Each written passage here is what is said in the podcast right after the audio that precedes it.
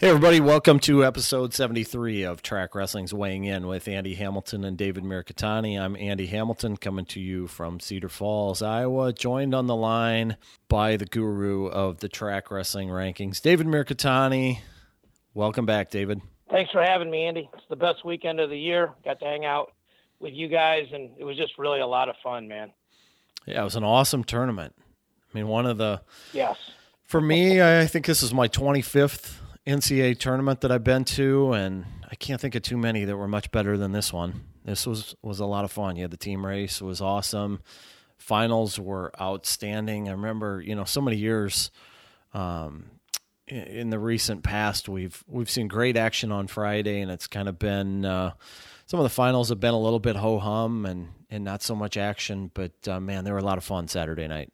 Absolutely, and I think the team race made Saturday morning a lot more fun too. You know, a lot of times people skip out on that or just you know wait to see results. And you know, Ohio State really needed to have a big run. I know we're going to get into all this, but you know, it, it and it being in Cleveland, the attendance on Saturday morning was huge comparison to you know other years.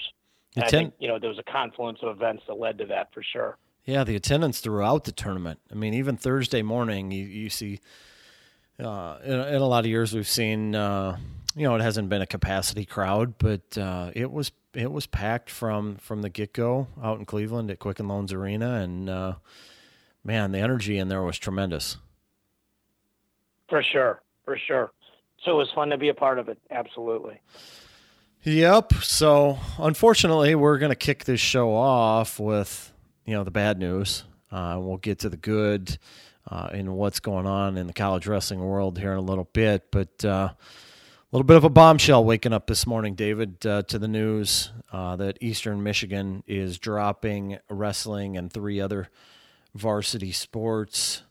Um, you know, according to the press release, it's going to save you know the school two point four million dollars. Um, I, I I have a hard time with this, David. I mean, you know, not only uh, uh, you know, it's not only wrestling, but uh, some also some successful sports, some highly successful sports at that athletic department. We've talked about it here in, in recent weeks, just with Arizona State and my trip down there, and and what they're doing to add varsity sports and and uh, uh Olympic sports.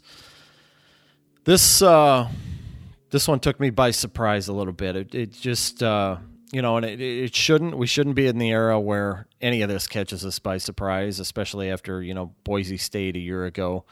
Uh, but uh, you know, it's just been such a good news last four or five months with Presbyterian coming on board, with Little Rock uh, launching a Division One program. That announcement coming out Saturday. Uh, but uh, this one, especially in the wake of the first All American uh, for Eastern Michigan since 1999. Um, what was your reaction when you heard the news? You know, it's, you know, I, I, the first guy I thought of was Mike Moyer. The second guy I thought of was Darian Perry. And you know, I mean, what Mike Mike Moyer's work with the NWCA and getting, uh, you know, getting Little Rock is a huge. I mean, if you had said pick a spot where they're going to be able to get wrestling started, I think Arkansas might have been our 50th guess, you know, so really impressive. And then, um, yeah, I mean, I just, I, I struggle with that, you know, like, you know, I'm buddies with the assistant coach there. We've, we've hung out before. Really good guy, really just guy that loves wrestling. And, you know, I read his tweet or Facebook, whatever it was. And just, it's hard, man. It's really hard to see that happen. I think like I think people that love wrestling, like we're sort of irrational about it. Like, you know, when you really love something, it's like people that love their kids, they only see the good in their kids and they should. That's, you know, that's good parenting. But like, it's really frustrating when it feels like it's really lazy what's being done here. Like, well, we just cut stuff. Like, well, maybe if you didn't have 17 vice presidents all making $100,000 a year doing nothing, you know, then people could wrestle. People could swim. You know, those other sports. Um, when they cut Merrimack, they blamed it on money, and I was at the proceedings, and a, a person made a proposal that said if we charged eight dollars a semester for parking, we could save every sport. They eight dollars a semester to park, and they wouldn't even listen to it. So once you've seen that, you're like, these people just made up their mind. They're going to give you the lip service on the other stuff, but it's it's a wrap. It's a done deal, and it's super frustrating. And you know, when you look at Eastern Michigan had an All-American, you know, Michigan finishes fourth. It's not like you can go, well, there's you know, there's there's no there's no good wrestling in Michigan. I mean, it's it's preposterous, but it's really frustrating. And you know, I don't know if it, I don't know if it's like like you used the analogy, and it's a great one. Once the tube's out of the toothpaste, or the toothpaste is out of the tube, it's hard to put it back in. Yeah, it's hard to go back and get these programs. And I don't know if Eastern Michigan or Boise has a benefactor like an Art Martori, because whatever anybody says, that's the guy that saved Arizona State wrestling you, you need somebody like that that just swings a big hammer and can make it happen. So, um, I don't know. I don't know what's going to happen, and it's it's really frustrating for sure. You know, one of the things that uh, was interesting to me, you know, as we record this, uh, just going on Twitter today as as the news came out, Jason Bryant tweeted this of note. Eastern Michigan President Dr. James Smith was the president at Northern State D2 school up in South Dakota when uh, that school dropped wrestling too, and local community support uh, rallied to bring uh, Northern State back. So I, you know, I don't know. I don't know. The one thing I always wonder about in situations like this is, you know, are sports like this being held hostage a little bit? Is it like, you know, well, we'll drop the drop the sports because we know that uh, you know the wrestling people and the people in the other sports are going to be upset and they're going to you know they're going to do our job for us. They're going to go out and raise the money for us instead of us having to go out and find the two point four million and raise that kind of money. You know, we'll just drop the sports, and you know then everybody will be you know rallying to their uh, side and and raising that money for us. And and you know I want I wonder about that a little bit sometimes. Uh, it, yeah, I think you. First of all, your instincts are as good as anybody in the game, and second of all, I think like I'm a business guy. You know, I'm a, a, business guy that happens to love wrestling and was okay at wrestling. And you're absolutely right that that your instinct should be that that you should question that and wonder. I mean, it's kind of like these football teams that sell PSLs and things like that. Like you have to pay a fee to be able to buy tickets. You know, they just, you know, people just end up getting hit up and hit up and hit up and hit up and it's really frustrating. You know, the smartest person I've ever talked to about this told me if you want to grow wrestling, you have to grow it by conference. That you have to get a whole conference to buy in, because then the travel, all the other stuff, it becomes a lot more doable, a lot more feasible as these conferences have TV network deals and things like that. It's a lot easier to make it happen. And I don't know if uh, the NWCA is approaching it that way but I think that's how it needs to be approached. I mean, like the Big 12 is an obvious example of a conference that has historically had some amazing wrestling in it, you know, with Oklahoma, Oklahoma State, Iowa State, those kind of programs. But they also have schools that don't have wrestling in states where there's a lot of people that wrestle. You know, maybe Kansas isn't the best high school state in the country, but there's certainly enough kids there that wrestle that they could support KU and K State having a program. And, you know, you can go down the line with the Texas schools as well. I mean, Texas wrestling is really big. There's a lot of people that wrestle in the state of Texas. And obviously, these schools could recruit from out of state as well. I mean, it does have to make sense financially, but they, the way they draw these things up, like I've seen proposals and like, well, okay, it costs us this, but what they don't point out is for every one kid that comes to wrestle, on average, 2.4 other kids attend. And they don't count that towards the revenue side, but the statistics show that over and over and over. If you add that in and those kids are generally coming and paying their own way, almost all these programs are actually at least really close to break even. And then there's the residual value of just having sports and being on TV and, you know, uh, Sa'Derian Perry, how many more people are going to come now because, or would have came now because he was an All-American, you know, like Kyle Conel at Kent State, those kind of stories. Um, I think we need people to approach it from a business standpoint because we're talking to people that have no, they have no love, they have no emotion about wrestling at all. So the you, you know that side of it doesn't appeal to them. You have to appeal to them from a, a financial business perspective. Yeah, I wonder. Uh, you know, one of the things that I wonder about too. I mean, so much money being sunk into football. You know, t- campus to campus, you see it uh, right in the in the Division One level. Uh, here are some of the records that Eastern Michigan has posted uh, since 2006 1 and 11, 4 and 8, 3 and 9, 0 and 12, 2 and 10, 6 and 6, 2 and 10, 2 and 10, 2 and 10, 1 and 11, 7 and 6, 5 and 7. So, uh, so things- one winning record and one 500 record in there, and a ton of terrible records in there, right? Yep. So that speaks to me about uh, athletic department culture. You know, when you're when you're trying to uh, right the ship with an athletic department, you usually do it with football first. Now, Chris Creighton, uh, the head football coach there, is has seemingly got things on track a little bit here in the last three years with taking over, going one and eleven. His or two and ten his first year, one and 11 second year, and then going seven, six, five, and seven. That's a little bit of an upgrade, but uh, nonetheless, I mean, it it just uh, you know you wonder about um, athletic department leadership when when you see uh, when you see stuff like that. At least I do. Um, It's a conspiracy of mediocrity, and you know we had that at Merrimack where we weren't, we didn't get a lot of money, a lot of financial support, and you had to go fundraise when you're running golf tournaments to try to get money.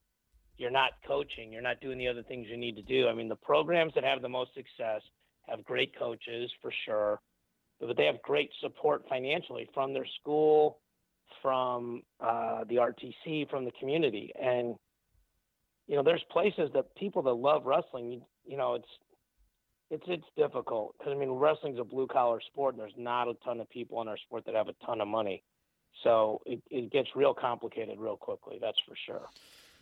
So Well, let's move on to some better news. David.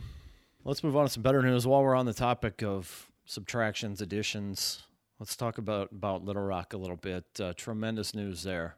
I mean, not just that they're Yeah. adding, not just that they're adding, but they're adding and they're going full bore at this thing. It's going to be 9.9 fully funded. They're going to have a top flight facility. Uh, has not been announced yet uh, what conference they're going to be in, but uh, you know, athletic director Chasse Conque, who was in uh, Cleveland on Saturday, I got a chance to visit with him a little bit. And one of the, one of his quotes when uh, that that topic came up is he, he mentioned, you know, some some conferences that fit in their geographic footprint, which to me screams Big Twelve.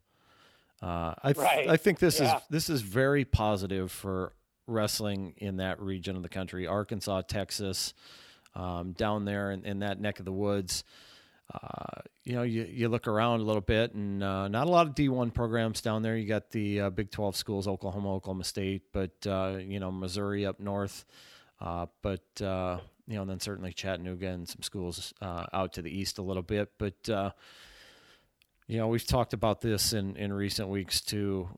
Wrestling is growing in the southeast region of the country, and and it, it's growing in Arkansas. You know, 13, 14 years ago, there were there were no high school programs, there are no college programs. Right now, uh, you're looking at uh, I think 65 high school programs now and 13 college programs that have come on board. Uh, Pat Smith, uh, what he has done down there in that state is has been Amen. tremendous. Uh, I think that uh, this this could be a really really big thing for wrestling for college wrestling. A hundred percent agree, and I'm, I'm glad you mentioned Pat Smith because I was going to if you didn't. Yeah, um, it's great. It's really great, and it, it doesn't fit the profile like we said earlier. It's not where you would have thought it would have gone. So, um, you know, I think it's it's awesome for wrestling. It screams Big Twelve. Um, you know, they, they're going to have to obviously recruit a ton out of state. You know, because the in-state wrestling there's obviously subpar but just giving 35 40 more kids a chance to wrestle division one is amazing. So you know big big shout out to those people and and to nwca and all the people involved in making it happen. And like you said them going all in them not just half stepping about it which is awesome. I don't So- think this is the end, David. I don't think this this is the last one that we're going to be seeing joining the D1 ranks here in the next couple years. I think I think more are on the way. I think we're seeing some enrollment driven programs here. Uh, you know, the, the folks at Little Rock talked about that a little bit. Uh, certainly, that that was part of the the Presbyterian play when they added D1 men's and women's wrestling. Uh, right, we had Mark Cody on the no, show. He November. talked about that. Yeah, for sure. Yeah, one hundred percent. Yeah. So, yeah, it's all that part's that story is there's nothing negative. It's all good news. So you know, I mean, yeah, yeah. It's it's it's just you know, it, it, they're going in the right direction. It's just it's you just you kind of wish you could use the momentum from the weekend, and you'd think after a weekend like that there'd be no bad news at all. But I think it's good we talk about it, get it out of the way, and then we can just start talking about an amazing tournament because it was nothing if not that for sure. Well, let's do that, David. Let's dive into what transpired in Cleveland. It was, as we mentioned at the top, one of one of the best tournaments that I've seen. I don't know about you, uh, but uh, man, with with the high level of wrestling, the the team race it was awesome from start to finish. Ohio State getting out to a huge lead early on, um, starting off twenty two and one in the tournament.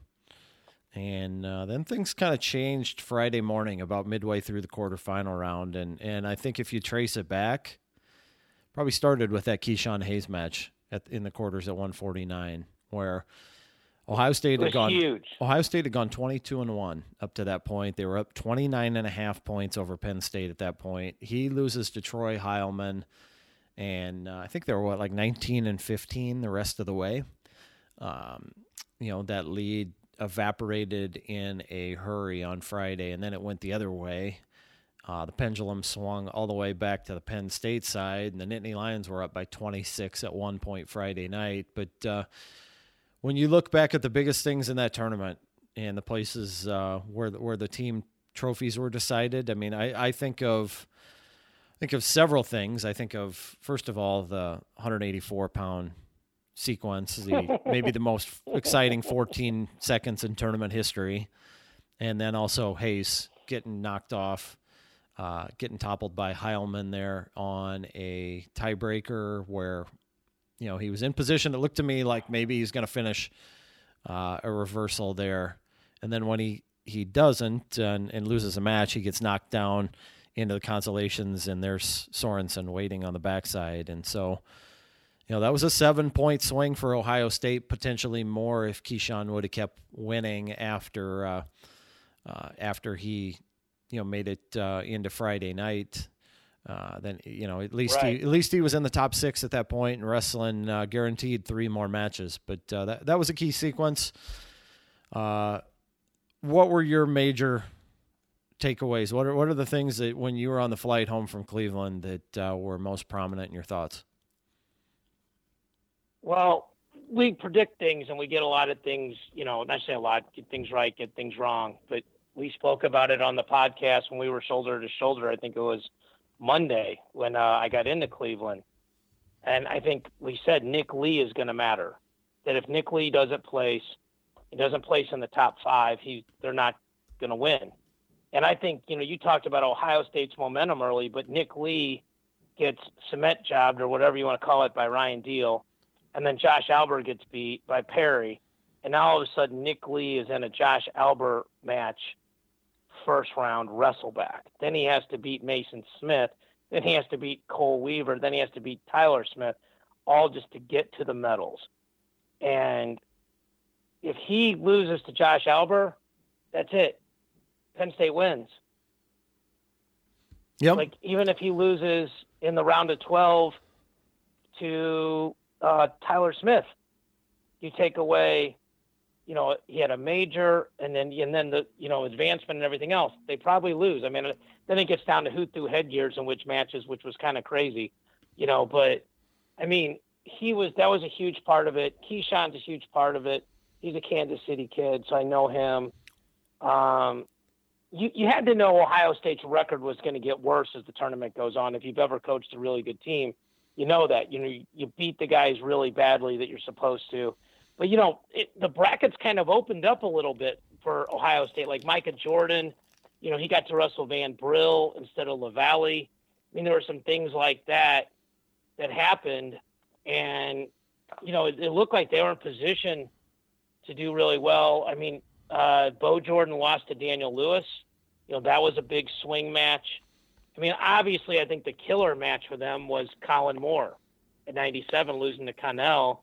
It came back through and took fourth and lost to him again.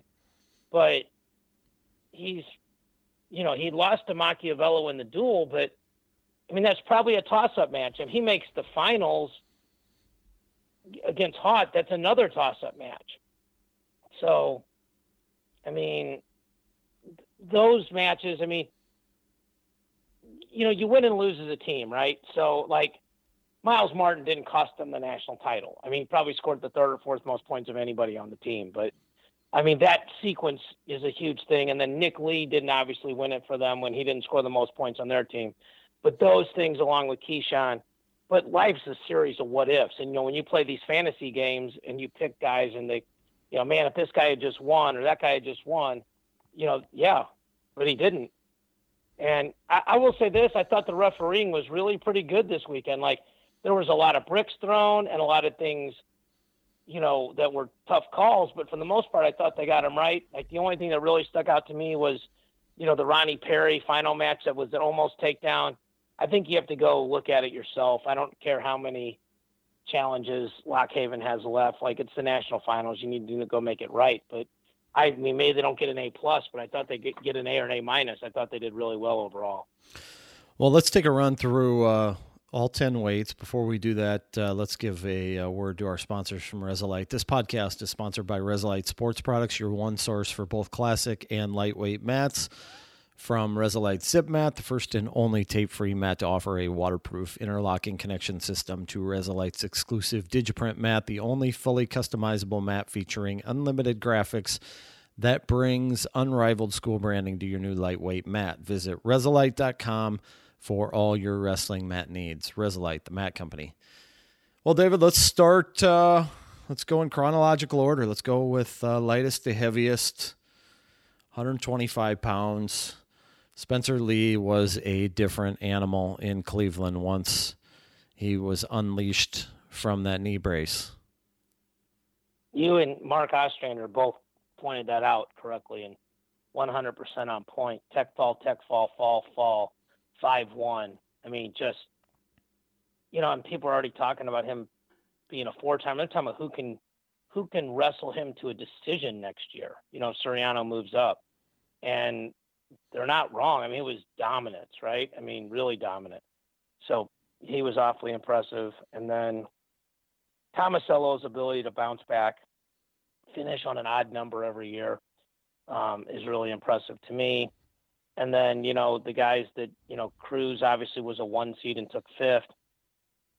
Piccininni was a six seed and didn't place and got tech fall by Lizak 16 to nothing. You know, those those were kind of the, the major major stories to me at this way. Yeah, Tomasello running into a Hawkeye third year in a row in the semifinals. Last three years of his career, David, he loses four matches, all to guys wearing the black and gold singlet. Three different guys. Crazy to me. Uh, but uh, social media was kind of brutal about that too, weren't they? Uh, there were some photoshops out there floating yeah. around. Yeah. yeah, yeah. He's a class act, right, Tomasello? Like, I mean, just, I mean, I think that's the kind of kid you want in your program. Like, no matter what, yep. just works his fanny off and yes or no sir kind of kid, and puts it out there every um, time. I, I, you, you, know, you, you don't get yeah. him standing around and not taking shots. He's he's out there trying to trying to put points on the board, and uh, yeah, I think he's uh, he's been a great ambassador not just for Ohio State wrestling but for college wrestling. You know, throughout his four years, uh, and certainly, uh, you know, that's man the Spencer Lee show though. It was I haven't seen anything like that out of a freshman I don't know about you, but uh, and uh, just the way, like the fear that he strikes in opponents, you know, is really, you know, it didn't surprise me that Tomasello went both up. We saw him get ridden in the in the dual meet and uh, you know pick neutral in the Big Ten championships. I was a little surprised Suriano down 3-0 didn't go underneath him. How about you? Yeah, I was, but at the same time, you kind of figure, okay, how long is it going to take me to get my point? What's the risk reward? Uh, I mean, I, guys hit this tournament, and we talk about 33. We're going to talk about this. Guys hit this tournament, and and this is why we love this tournament because you can't predict it, right? Like you know, we talked about Ultimate Fantasy Wrestling Challenge and following seeds, and everybody's got these little contests it never goes the way you think it's going to go because it's 18 to 22 year old kids. And Spencer Lee, like, I probably heard one of the less, less intelligent questions when I was sitting in there listening and being interviewed and with my camera. And they're like, well, you know, what have you done to be ready for a big moment like this? Well, he's won the world. He's like an age group world champion multiple times. Like, he's a savage. He just doesn't look like a savage. He's got a baby face and he comes out to Pokemon and he's wearing pajama bottoms. But that kid is a savage, and I mean that as a complete compliment. Like just gangster. Like, and you've talked about it. The, the the energy he brought to that room, you know, in a very positive way, uh, infected or impacted. Maybe is a better word. And you say it positively. Impacted that entire program and the energy level of that program. And you pointed this out to me, so I can give you credit they out bonused everybody this year, correct? At the tournament? Yeah. Yeah. They they not just out bonused everybody. They had the most bonus points for an Iowa team since Gable's final team in 1997. They had 10 yeah, falls. That's how you win titles, right? Yep. I mean, like, it's very, very positive for them. And, you know, in a couple of weeks, we'll do the preseason stuff and talk about But Iowa's in a great spot. I don't know if they can beat Penn State, but, you know, I was literally arguing with somebody Thursday night. They were saying how Iowa sucked and Missouri sucked. And I'm like, first of all, it's Thursday night. And second of all, you know, like I sent the guy a text Saturday. I'm like, third and seventh, like terrible, huh? You know, like there's 70 programs that want to be those guys. So I think they did a great job. It, it was super impressive. And he's, he's special. Like he's special among special. And there's a pretty strong argument he should have got outstanding wrestler of the tournament for sure. Yeah, so Iowa finishes with 97 points. And what's what's really interesting to me, David, three years ago, Iowa goes into the tournament with a team that was ranked number one most of the season, senior laden team, finished with 84 points. That's the power of bonus points right there. Yeah. You know, that that, yeah. that team I mean, in 2015 scored more points than anybody in the tournament. Yep. Yep. So, yeah. Hawkeye's going to bring the vast majority of those points back. They lose Brandon Sorensen coming off uh, fifth place finish, four time All American. Uh, but everybody else that scored points for him will be back, plus more. Jacob Warner, Max Murin, Pat Lugo. Uh, so the Hawkeyes are, are set up to uh, be near the top of that team leaderboard again next year. Let's move it yeah, on to 133. Like 100 point plus team. Yeah. Let's move it on to 133 points, David. Uh, Seth Gross had his hands full in the semifinals. Tariq Wilson, a guy that uh, you had your eye on, stormed through the bracket to the semifinals, then took Seth Gross down five times. He made uh, made himself a name in Cleveland, close to home. Yeah, Tariq Wilson was a guy that you know, I'd picked as a dark horse, and he may have been on my fantasy team. And um, he's just hard to wrestle. Like I, I looked at his matchup, and he's as, he does things as well as Ernesty does. The style matchup. Um, I thought he could give Terrell fits, and then Terrell lost to Montoya. And I didn't think he could beat Kaid Brock, you know, after losing 16 to 1. But, you know, that was a very poor tactical match on Brock's part. And then Wilson wrestled phenomenally well against Gross and it was like 10 10 and he shot and it was the first time he tried to finish on the ground instead of hiking that leg up and that was the difference. But i mean he was really the story of the tournament you know i mean delvecchio takes six from an unseated position and then you know that leaves guys like i mean i guess the negative story of the weekend at this weight was desanto with some of his behavior and he's obviously got to get that under control um, I'm sure he lost some fans this week, and you, you know you're probably going to lose a match again in your life. You have to learn how to deal with that.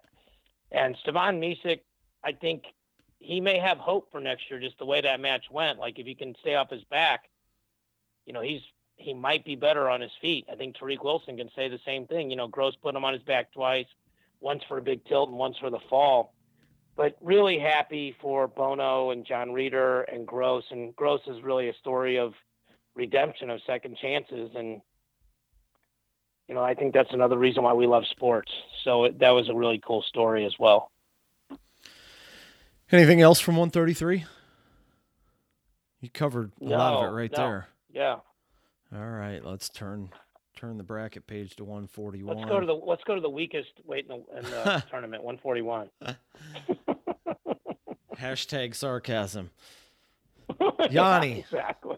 Yianni Diakomihalis, David. I was super impressed with him down in South Beach. Uh, the one thing I wondered about him, you know, was just uh, you know savvy a little bit when it when it when the bullets start flying in the NCAA championships when you're in high pressure, high stakes matches there against seasoned veterans like Dean Heil, uh, like Bryce Meredith, like Jaydin Eierman. Are you going to be able to are you going to be able to hold it together? Are you going to have the mental game to get it done?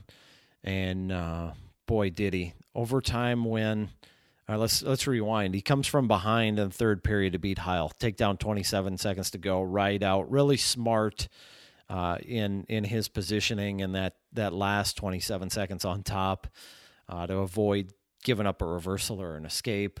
Uh, comes from behind, uh, or excuse me, he, comes back in overtime against Eierman and scores a takedown there to win. And then, uh, man, what what guts he showed there in the finals as well against uh, Bryce Meredith to get the cradle and, and put him on his back in the closing seconds. He is the total package, David. He's the total package. Yeah, another world level guy. Uh, you know, he spoke very, very positively about Mike Gray and the influence he's had, and I think that's a really good lesson. You don't have to be a four-time national champion to be a great coach, and kids buy into people that invest in them, and so you know that was impressive. Yianni beat. I mean, I, I just want to say this. I, I don't know him, but I, Dean Heil has been an amazing wrestler the last four years. Obviously, didn't have a great senior season, but he's still got to be considered one of the greats at Oklahoma State. You go in four one one, you know, round of twelve, and you know it's been a leader for them. And you know, you don't root against guys or for guys, but it was sad to watch that.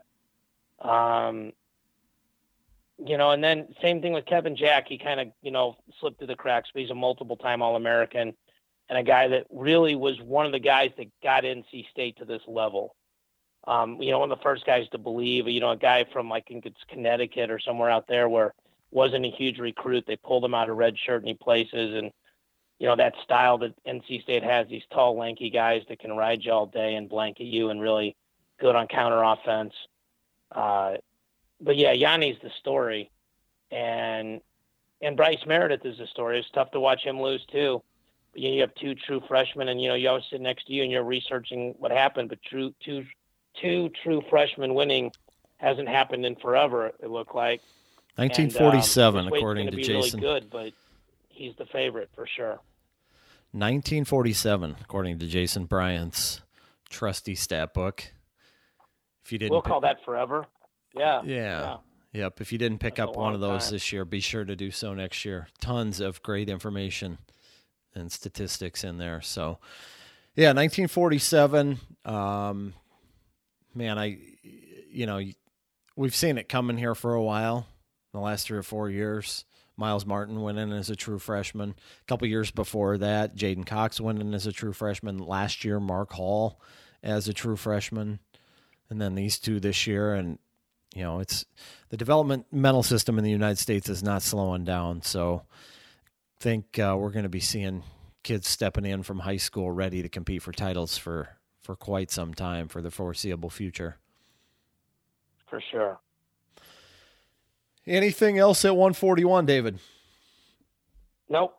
Well, nope, before nope, nope. Talk yeah, about Ronnie Perry. let's uh, before we move on to Ronnie Perry, let's talk about Sa'Derian Perry. Oh yeah. Finishes Yeah. with a losing record, 18 and 19. Uh, but what a tournament for him. Takes out Josh Alber in the first round, beats Ryan Deal in the second. Um, in the backside, after losing to Bryce Meredith in the in the quarters, he comes back in the round of 12 and beats Mike Carr from Illinois, and then uh, winds up taking eighth. Uh, as I mentioned, first All American for Eastern Michigan since 1999. Hopefully, not the last. Uh, also, a guy that Right. uh, made a nice run through the bracket, Chad Red, coming back from a first round loss. Uh, loses in the first round, and then on the backside, uh, boy, he he put put up some big wins there on the back. He beat Mike Thorne, beat um, beat Ryan Deal on the back, uh, beat Vince Vince Turk on the back, pinned Dean Heil to end his career in the round of twelve, and then uh, lost in a tiebreaker to Kevin Jack before coming back and pinning Sa'Derian Perry for seventh. So uh, good tournament for Nebraska. Really good tournament for Nebraska. They weren't in our top ten Yeah. all season long, and they wind up. Uh, uh, cracking the top 10 as a team. On the flip side, not such a good tournament for Oklahoma State. You know, the Cowboys uh, really had a lot of guys that, um, you know, it was strange. It was strange to be there uh, midway through, what was it, midway through the round of 12? Midway through the blood round, and Oklahoma State, I think, still did not have an All American. I think until. Uh, Boo. Until Boo. Boop, almost midway through the the blood round until they got one. Uh, but uh, Nebraska coming in ninth, 47 points. Oklahoma State 13th, 37 and a half. So uh, tough tournament for the Cowboys, but uh, we'll talk about them, I'm sure, in the weeks to come as a team that uh, likely They will have a team that feels like they could score 100 points next year. Yeah. That's what's weird. Yep. Yeah. Yep. Yeah. For so, sure. 149, Zain Train, third straight national title. Um, not as dominant as a year ago, but uh, that's setting the bar about as high as it gets the way he wrestled a year ago. Tech, tech falling or pinning everybody in his path in the postseason. Um, I'm not sure that uh, I'm not sure I've ever seen that done before. Uh, 10-4 win in the semis over Troy Heilmann, 6-2 in the finals over Ronnie Perry. Ronnie Perry was probably the story of the tournament at 149 pounds, certainly on the bottom side at least, uh, with what he did. Comes in as a 15 seed, uh, knocks off Sorensen in the round, in the second round, knocks off Surtsis in the quarters, knocks off Kolodzik in the semis, and then uh, 6 2 in the finals. He loses to Zain Retherford. Yeah, Ronnie. Well, first of all, what's crazy is you're right. You know, Zain wasn't as dominant. All he did was go tech fall, fall, tech fall, then 10 4 6 2, and somehow he fell off. That's what's crazy. Yep. And then Ronnie Perry, a couple of years ago, like when Myles Martin made the finals, I mean, no disrespect to anybody that does anything, but the bracket kind of opened up for him. You know, Ronnie Perry beat Sorensen, Surtsis, and Kolodzik back to back to back. Yeah. and started with Jared Print or started with uh, Cortland Schuyler, excuse me. So I mean, like he broke the bracket. You know, it wasn't like it fell open for him. And then Kolodzik was another guy that we had talked about that felt like he was a sleeper, and he made it all the way to the semis and lost a close match to Perry. Yeah, I mean, this was, you know, this was a weight where there's a lot of turnover. Surtsis ends up making All American, takes seventh. Um, you know, Grant Leeth with his neck injury comes back and takes sixth. Boo Lewallen wasn't even a starter halfway through the year. Really is a 41 pounder, bumps up in places. But at the end of the day, it's Zain, right? And he'll be, you know, he'll be a guy. When you talk about the old 142 and now the 149, he has to be at the top of that conversation of the best ever at that weight. Yeah, and then uh, the way that uh, the bracket played out, uh, you know, Sorensen getting knocked off put him in a position to take out a lot of uh, highly seated guys on the backside. He uh, knocked uh, Deakin out. Uh, he knocked Ke-Shawn Hayes out, as we mentioned, and then uh, he comes back to get fifth, beating Grant Leeth for fifth. So, any other points at 149, David? No, sir. All right, let's move it ahead to 57. Jason Nolf. Two months ago, month, uh, probably about six, seven weeks ago, we're wondering what is Penn State going to get out of Jason Nolf, and I don't know that he was peak Nolf. Uh, but whatever he was at, 90%, 80%, uh, still plenty good enough to win a national title. One of, uh, you know, we've seen some guys that have gone down with uh, in season injuries. Not a lot, but a few. Mark Perry comes to mind. His senior season had a meniscus tear and went in for surgery after the national duels in January. Comes back for the Big Ten championships, finishes second at Big Tens, wins the NCAA title. Uh, this Nolf thing, man, what uh, what a story for him to come back and, and give what he gave uh, for Penn State. And uh, he goes Tech Fall in the first round against Colin Heffernan, 6 1 over Andrew Crone, 6 2 over Kemerer, 16 0 over Micah Jordan in the semis. Just went to work on top, and then 6 2 over Hayden Hidlay hands him his first loss and only loss of the season. I remember us talking maybe like right before Big Tens, and when we were, you know, we talk about the rankings and what we think, and I think we both said if Nolf wrestles and wins, Penn State's the favorite, or not if he wrestles and he's healthy, they're the favorite, and if he can't wrestle, Ohio State's probably going to win it, and that's easily the case here because he scored, you know, what he scored, 20 points plus a tech, plus another tech, 23 points. I mean, he that's the big swingers. I mean, that's another one. You know, nobody talks about that, but if he can't go, they don't win. You know, Tyler Berger's another guy we've talked about all year how he kind of underperformed. You know, in some matches, lost to some you know some close matches, but he's a guy that's gotten it done before, and uh, he was impressive. And I think Hayden Hidlay's really underrated. I mean, he really did a great job. You know, made the finals as the one seed. You know, that's tough. Um, and they had him listed here in the bracket as 26 and 1 but he was undefeated coming in right yeah he was undefeated the 26 and 1 is represents a loss there in the finals those are oh, okay. final records and then the other the other major story at this weight is obviously joey lavallee getting beat by kennedy monday right out of the chute and then making it all the way back to the round of 12 and having to wrestle Kemerer. But Lavallee's a guy that, you know, you, you talked about this. You spoke to Brian Smith. He made some really positive lifestyle changes and choices and has, has really been a big leader to that Missouri team. But Missouri, when the first round was over, there were only two of the top 70 seeds that got beat, and they were both Missouri guys in, in Lavallee and Ernesty. So that was a really rough start for them. I got to give Brian Smith and those guys credit. They they came back and wrestled on the back. There was no quit in them. You mentioned Tyler Berger. You know what a bizarre season he had, starting off pretty highly ranked uh, suffering some puzzling losses in there, and then coming back to take third. Uh, that's that's uh, one of the one of the big stories of this this weight class. The other one, uh, you know, that, that, you did not mention there, but uh, was pivotal in the team race. Uh, you know, it kind of added up, at least when when Ohio State got off to that fast start on Saturday morning. Fall from Tomasello, win from Pletcher. Uh, weren't able to the Buckeyes weren't able to sustain that throughout the round, and it really felt like they needed to create some cushion. Uh, potentially going into that final round of you know felt to me like at least double digits would have been where they needed to be.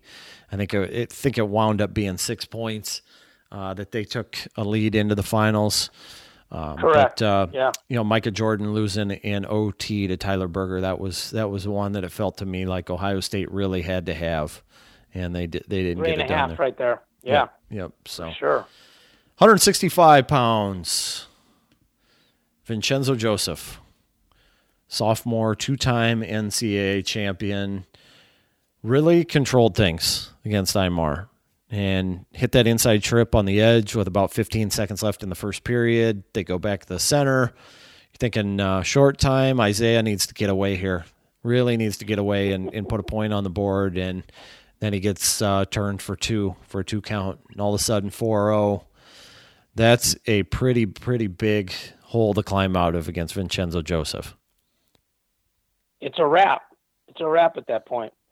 And Vincenzo had an unbelievable quarterfinal with Isaiah White, you know, and gets by him, and then you know White loses to John J. Chavez in overtime, loses two overtime matches.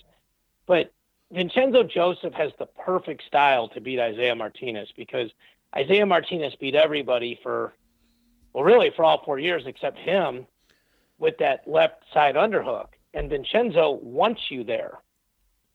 He wants you in there. And I mean, I talked to a member of the Penn State coaching staff.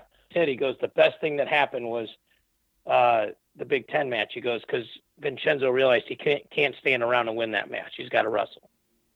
And he didn't have that that double overhook really tight on the edge of the mat, and he went for it anyway. And then I was sitting next to you, and I go, "It's really important. Imar gets one here."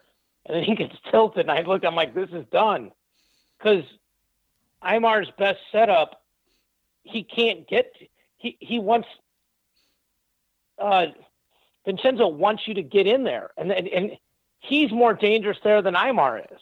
He puts you to your back from there, and Imar doesn't. So it's a it's a, it was a really interesting stylistic matchup.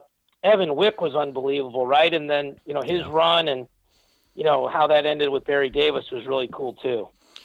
Yeah, such a fun bracket though. I mean, think of the the matches that we saw in this tournament. Um, Marinelli coming back from uh, four uh, one, I think four one down against Chad Walsh. Uh, on his back almost. I don't know how he, he did not give up back points on the edge when he got uh, headlocked there. Uh, comes back to win 7 6 in the quarters against Walsh. Uh, you mentioned the Joseph uh, Isaiah White match. It goes to OT. Uh, the round before, Isaiah White wins 3 1 in overtime against Richie Lewis. You had Massa Wick again. Wick winning that one. Um, and some incredible matches on the backside, David. I'm looking through the bracket right now. Logan Massa, Chandler Rogers. Look at Chandler Rogers' run. He gets on, yeah. uh, knocked off on the knocked off and then runs through the back. He wins a tech fall his first match, and then things started getting wild for him. 7 5 over Massa, 10 8 over Anthony Valencia, 11 9 over Chad Walsh. Those were really entertaining matches on the back. Mm-hmm. Uh, runs into Marsteller, his for, former teammate, gets beat 9 7 there. Uh, down down the bracket a little ways, Richie Lewis in the blood around 4 2 loss to Marsteller.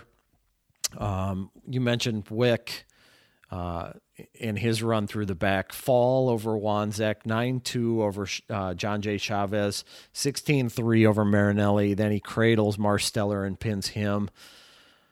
We knew 165 was going to be a lot of fun, David, and it lived up uh, lived up to my expectations, at least.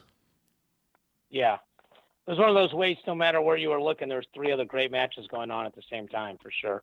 It was a great weight, and it'll be a great weight again next year because almost the vast majority of those guys are back. Like we've already done the preseason rankings minus red shirts and people changing weights, and that weight is freaking loaded. You know, almost. I mean, Logan Massa is 12th. Wow, which is crazy. Wow. Yeah, I think that the, that's one where if, if you haven't bought the archives, if you're in Cleveland and, and you haven't uh, uh, purchased the archives on track wrestling, yeah. that's probably one you might want to go back and check out. I know that uh, I spent all day yesterday with uh, you know the Roku turned on watching uh, the matches uh, queued up on there and, and on my computer as well. And I'm going to fire that up and start watching some 165 here in the next day or two as well. Moving ahead to 174, sure. David uh, Zahid finishes off his season 32 0. Zahid Valencia uh, comes from behind in the semis after being down 4 1 against Myles Amine. And then uh, 8 uh, 2 in the finals over Mark Hall. Some phenomenal action in that match. Uh, incredible tournament by Zahid. Great season, great sophomore season uh, for Valencia. What were your major yeah. takeaways from 174? I think I was really surprised at Mark Hall's almost passive level in the finals. Like he didn't really go for anything, even when he was losing. Zahid, you know, I, am Lee, Lee Pritzen and I have been friends forever, so I don't root against her for anybody, but I'm really happy for that program. I'm really happy for Zahid. He's told me what a great kid he is, and to go major, major fall, beat Amine after you know, I think Zahid probably wrestled the toughest. I think he's wrestled undeniably the toughest schedule in the country of the guys that are undefeated. You know, but I think he might have just wrestled the toughest schedule period when you look at all the guys and where they ended up placing. And he just, there's going to be a great battle for two more years because I don't see either one of them moving. So, I mean, I don't think Hall's going anywhere with Nickal at 84, and I don't. I guess maybe he would move up, but I don't think he will. other than that, it was really kind of chalky when you see three wrestling four and five wrestling six in the backside semis. I mean, Kocher placed, Jacobe Smith placed, uh, Jacoby beat Taylor Lujan uh, in the blood round, and uh, you know, but it was pretty chalky. And then I think we haven't talked about this, but the the the triumvirate of Thomas Sello, Bo Jordan, and Kyle Snyder being the first guys to be four-time All-Americans, you know, each, you know, as a group, 12 All-American finishes. That's awfully impressive too. Yeah. Yeah, absolutely. Anything else at 74? No. Let's go to that boring final at 80. How about that?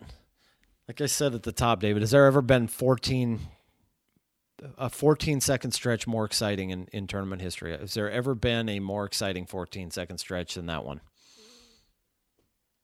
I don't know. I don't think so. And you know, we were you're a storylines guy, and you know, I'm trying to catch up with you, and I'm like, if Myles Martin wins this match, the Kyle Snyder match determines the team title. I think you almost had like uh, an approving big brother smile that I'm finally starting to catch on. then then that happened, and I'm like, or it just could be over. So, um, but yeah, if you're Myles Martin, I mean, you just tip your cap because you wrestled great. You just got caught by a better move. And Martin really wrestled well this tournament. You know, Tech Fall Major 10 6, 8 4. Um, you know, but Nickal was the story. And, you know, he, he didn't really wrestle like he normally did. You had a major and then three decisions, and uh, then the pin. And then I think the others, you know, really standout story here, I guess, two. One was watching Max Dean place and Gabe Dean just being complete tears watching that. And then you mentioned at the top Emery Parker losing and then going 17 3, 13 10, 16 6, 5 1, 7 5, 6 5, 8 1. I mean, that just takes some cojones to come back through and, and do that, knowing you cannot win the tournament and you're going to just go be a man and handle business anyway. Super, super impressive. Dom Abounader, too. Dom Abounader wins 11 10 in the second round. And then 11 9 in a, t- a second tiebreaker against Renda. That was a knockdown drag out in the sec- in the quarters. Abounader gets on the stand for the first time in his career in his hometown. Uh, that's that was one of the tremendous stories of 184. You mentioned Emery Parker. Uh, boy, the Nickal the Nickal Martin thing is going to stick with people for a long time. That's going to be one that people people that follow this sport closely are going to remember for decades you, you know, you you look back on it. Can you imagine if that was the last match of the tournament, and that title was riding somebody, on that? Somebody had talked about that, right? Like maybe starting at '97. Yeah. Yeah. Yeah. Of course, then if Snyder yeah. loses in the second match, then you know we don't have uh, anything on the line at the end. But uh, uh, nonetheless, you know, I I I. I can't argue with starting it at 25 with Spencer Lee and Suriano and ending it with Snyder and Coon, but uh, man, that was that was some kind of moment when Nickal pinned Martin. Um, the thing that was interesting to me, I went back and watched that thing over and over and over again, and and uh, you know, Mart or Nickal had that left arm underneath Martin's right armpit, and he stuck with that the whole time. You know, he let go of the head, but he he kept that underhook on the left side. He kept the hook, yeah. Yeah, hook. and that gave him a chance. That gave him a chance, and it boy, you know, the other thing too with that, it would have been fascinating to see how that would have played out if Myles Martin would have went up 4-0. You know, a guy with Bo Nickal's big move capabilities.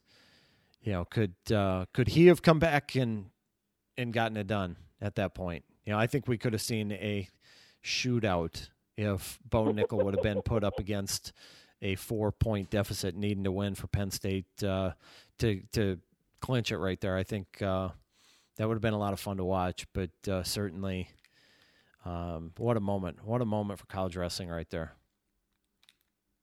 Yeah, I, and I think you're right. I think he comes back. I think that's what was kind of surprising. I will say this: like, I've always thought Mark Hall was a really cool kid, but when Nickal won, Mark Hall comes running out of the tunnel or wherever the you know yeah. the medalists are waiting. He was the first one besides the coaches to congratulate him and he obviously had to be in despair. I mean, he had to come into college thinking he's going to be a four timer. It says a lot about his character. that he was the first guy. Absolutely. You know, congratulate Bo. Absolutely. Super, you know, I don't think he's doing it to be impressive, and I think that's why it's impressive. Yeah, yeah. I think uh, just joy on his part, or the fact that uh, they're they're team champs again. That uh, you know that Bo Nickal won in that uh, kind of fashion. Uh, but but you're absolutely spot on with uh, your your take of Mark Hall there. I thought that that was one of the things when I looked up and watched the TV broadcast and saw Mark Hall was the first one to greet him. I thought that was, I thought that was really cool.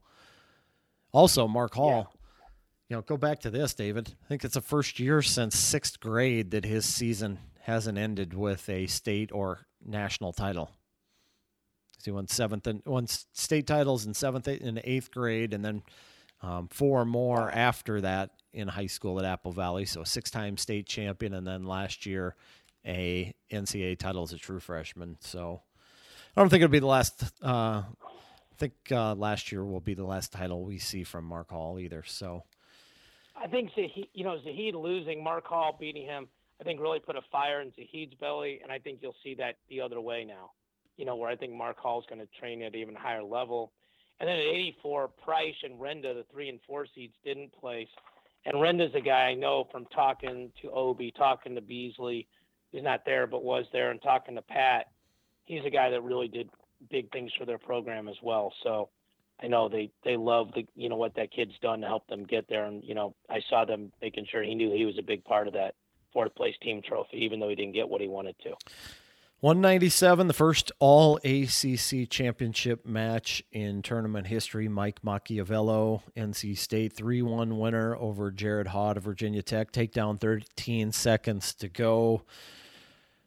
Kyle Connell, or excuse me, Kyle Conel of Kent State was uh, probably the story of the tournament at 197. You know, you look at what he did. He wasn't even on the team last year. Knocks off Preston Weigel in round one.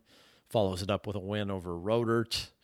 Uh, pins Kollin Moore. You talked about Ronnie Perry uh, breaking up the bracket. Uh, Kyle Conel did the same thing at 197. He won the pigtail three to two. Yeah. He almost didn't even get in. Yeah.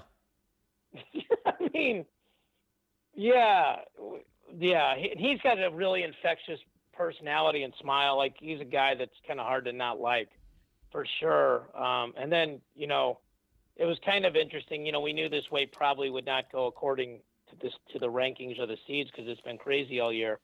But some really interesting matches, and then you know, Darmstadt had that great quote in the interview. I think it was Friday night that he was he used to be so skinny that Sarah McLachlan was singing songs for him. Um, Willie Miklus finds a way to place again, and then you know Jacob Holschlag, who's a kid that I know, he took fifth, pinned Darmstadt, and I actually saw him on the streets like a little bit afterwards, and um, it's you, you feel 47 and old and tiny when that guy picks you up off the ground and gives you a bear hug. But I'm really happy for him and his family and for you and I. But Macchiavello and I think Haught have wrestled something like 10 times now. And he was like, I think he's now like three and seven against him. But you kind of knew that was going to be a coin flip match. It also shows you a lot of times moving up to 197 and lifting and being strong because that weight traditionally isn't super deep coming out of high school is the way to go. He was the guy that DNP'd a year ago at 184. Well, let's flip it forward to heavyweight, David. The big show at the end. Kyle Snyder, Adam Coon. Snyder gets takedown, closing 20 seconds. Little throw by. Uh, man, what a career. What a career. And, and brings up the question, you know, where's his place in NCAA history? You know, is he is he the greatest of all time? Is Cael Sanderson the greatest of all time? I don't know that it uh, really matters, but people will argue over it for uh, years and decades to come about who's who's the greatest. Uh, you have any thoughts on that matter? Yeah, it's it's pretty clear. It just depends on your criteria. If you right. count college only, then the four timers are the greatest. You know, and, and you know probably Cael, and then you know you rank those other guys in whatever order you feel is right. Um, you know, Dake and Pat Smith and Stieber. And if you overall body of work, I think Kyle Snyder's one. I think John Smith has to be up there. You know, uh, I think J'den Cox has to be up there. When you make the Olympics or world team and medal, while you still have collegiate eligibility. I think you know if you're using that as a criteria, you know that's unique. And I, I, I also think you know like if Kyle Snyder was a little smaller, I'm pretty sure people think he probably would have done pretty dang good at 197. You know if that was you know the Olympic weight that he was wrestling. Um, I think without a doubt, and the same thing with Cael and John. These guys are just unbelievable ambassadors for their their school and the sport of wrestling. I mean, the heavyweight match was kind of hard to watch in the sense that like they're just both such great kids. You don't want to root against either one of them. Um, but you know, it was in Ohio, and those people went crazy when that happened. And you know, my dad always called that a high low when you shoot and your hands up. You know, the other guy's got an underhook, very similar to the position that uh, you spoke about with Bo Nickal. You can't shoot through an underhook, and that's all that Snyder did was just hit a little whip over, and you know that was the match. You know, I mean, but those guys both, you know, Kyle Snyder can never wrestle another match again and probably be one of the ten greatest Americans of all time. How about? I certainly uh, think Coon's got got a great career ahead of him as well. Hats off to Snyder too. I mean, you think about the money that he left on the table over the course of the last three seasons. You know, yeah. with with uh, what he could have cashed in on endorsements, and he comes back to mm-hmm. wrestle in college. Man, what uh, what a treat that we've had watching him compete the last three years, especially uh, you know going out there and putting it on the line against guys like Coon. You, you think about the you know the potential injury risk of tangling with a guy that uh, giving up sixty five pounds like that. Uh, but uh, and he's been just such an ambassador for the United States and and uh, uh, certainly for Ohio State as well. I mean, just uh, you know, there's there's not a better representative of wrestling in this country than than Kyle Snyder and uh, what he stands for and what uh, how he is how he's represented both the state and the country and and the sport over the course of his college career. So uh, it's going to be fun watching him go and compete at uh, full time now on the international level. Uh, at least, uh, you know, hopefully we got another, uh, you know, hopefully another decade or at least a couple Olympic cycles uh, left to watch. And Snyder winning a lot of uh, world and Olympic medals, but it's been a pleasure watching him compete the last three years, last four years, but certainly the last three after coming off world titles. He wrestled with really nothing to gain. Yeah, and that's there's the amount of pressure to do that. I remember my senior year in high school, I almost got an ulcer. You know, just and it's one one millionth of the micro, you know, of the microscope on you. Um, you know, I, I think that's probably the thing I admire the most about him. He never talks about that. You know, like, you know, like we try to put matchups together for certain all-star meets, and guys are like, well, I only want to wrestle somebody ranked higher than me. Like, well, then no one will ever wrestle anybody because somebody has to be ranked lower. Snyder, like you said, gave up money, gave up so many things to be a part of that program and to wrestle matches where he's supposed to win every time. I mean, Zain's amazing, and you know, if Zain lost, it would be less shocking than if Kyle Snyder lost. Kyle Snyder lost to a guy who's really good, who's 70 pounds bigger than him, and nobody, like, people were just absolutely like mortified. I mean, that tells you how great you are. So, um, it's going to be a long time before we see a dude like that again. And um, we're truly blessed to see Zain and Snyder at the same time. I don't know if, if people will, and you know, there's a lot of these other guys that are a year behind them, but those two especially are are uh, game changers in terms of, of wrestling for the long term. Absolutely, absolutely. And then uh, rounding out the heavyweight bracket, uh, Amar Dhesi of Oregon State comes back to finish third after uh, losing to Coon in the semis. Jacob Kasper of Duke takes fourth after losing to Snyder in the semis. Uh, Sam Stoll of Iowa uh, wins the Guerrerian, finishes fifth with a fall over Mike Hughes of Hofstra. Nick Nevills of Penn State takes seventh after beating Youssif Hemida. So I think probably on paper, looking at it, uh, Stoll will open next year as a number one heavyweight, right? I think there's a question whether Dhesi gets a sixth year, but yeah, if not, I mean, it's gonna be one or two for sure. Okay. So, yeah. Well, sure. let's. I mean, uh... We did all those rankings. You know, we used uh, Jason Bryant's guide for the years in school, and so we literally have almost every weight 20 something deep already. And you and I have spoken about then adding in, you know, transfers, red shirts, recruits, you know, all that kind of stuff. Um, but people should know that the rankings never stop. And this was, this is the time to do it, you know, when it's kind of fresh in your mind. So, um, and then we'll probably do that same thing with the top 15 teams, like who's probably going to, you know, be up or down from last year. And, you know, there's, you know, it feels like a lot of those teams could be better than they were last year. I mean, Ohio State loses a lot of points. Michigan loses points. NC State loses points. But Iowa should be better. Missouri conceivably should be better.